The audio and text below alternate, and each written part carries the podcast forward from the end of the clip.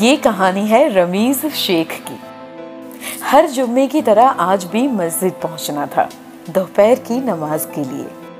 Office की building से दाएँ बाएँ देखते हुए रमीज ऑटो के लिए हाथ बढ़ा ही रहे थे, वहीं पे आके एक ऑटो रुक गया। चंद ही मिनट हुई थी। रमीज को एहसास हुआ कि शायद वो अपना बटवा ऑफ़िस भुलाए है। ऑटो ड्राइवर से रिक्वेस्ट करते हुए रमीज ने कहा सुनो, दोस्त, मैं अपना बटवा ऑफ़िस भूल गया हूँ।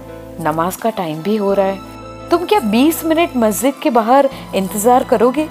मैं नमाज़ खत्म होते ही ऑफ़िस तुम्हारे ही ऑटो में जाऊँगा, ऑफ़िस से बटवा ले आऊँगा और तुम्हें एक्स्ट्रा पैसे भी दूँगा।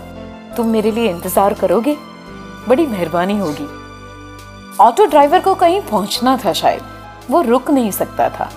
इसलिए ऑटो ड्राइवर ने रमीज को देखते हुए कहा, माफ़ कीजिएगा, सर, मैं रुक तो नहीं पाऊँगा, पर एक काम कर सकता हूँ।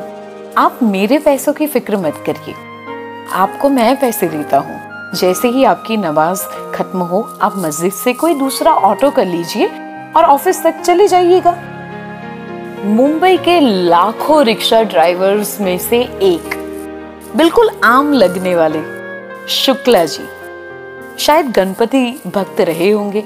माथे पे बड़ा सा लाल रंग का टीका भी था। इनकी ये बात देख के रमीज शेख चौंक गए। साहब, आज के समय में ऐसा कौन करता है? जहाँ पे भी एक्स्ट्रा पैसे दिखे, लोग झपट पड़ते हैं। पर हम आपको बताना चाहते हैं कि ऐसे बहुत सारे ड्राइवर्स हैं, जो शुक्ला जी की तरह ही बहुत सारे मुसाफिरों की मदद करना जानते हैं और करते भी हैं। बस, जताते नहीं है।